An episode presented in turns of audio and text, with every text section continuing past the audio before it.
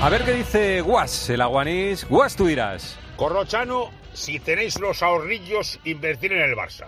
Sí, como sabéis, están con las obras del Camp Nou, algo que me interesa eh, especialmente. Las va a realizar una empresa turca. ¡Qué arte! Bueno, pues para pagarlas van a sacar unos bonos al 10%. Ruiz Mateos y Rubasa no pasaron del 8. Magnífico. Bueno, sí, hombre, no, toda inversión tiene su riesgo, pero vamos, no creo que peligren los ahorrillos de abuelos culés e incluso madridistas que quieran pues ganarse un dinerito. Bien, bien, bien, bien. Obras del Barça, al 10%, para su nuevo campo y sin que intervenga Franco. ¡Oh! Es un buen fin.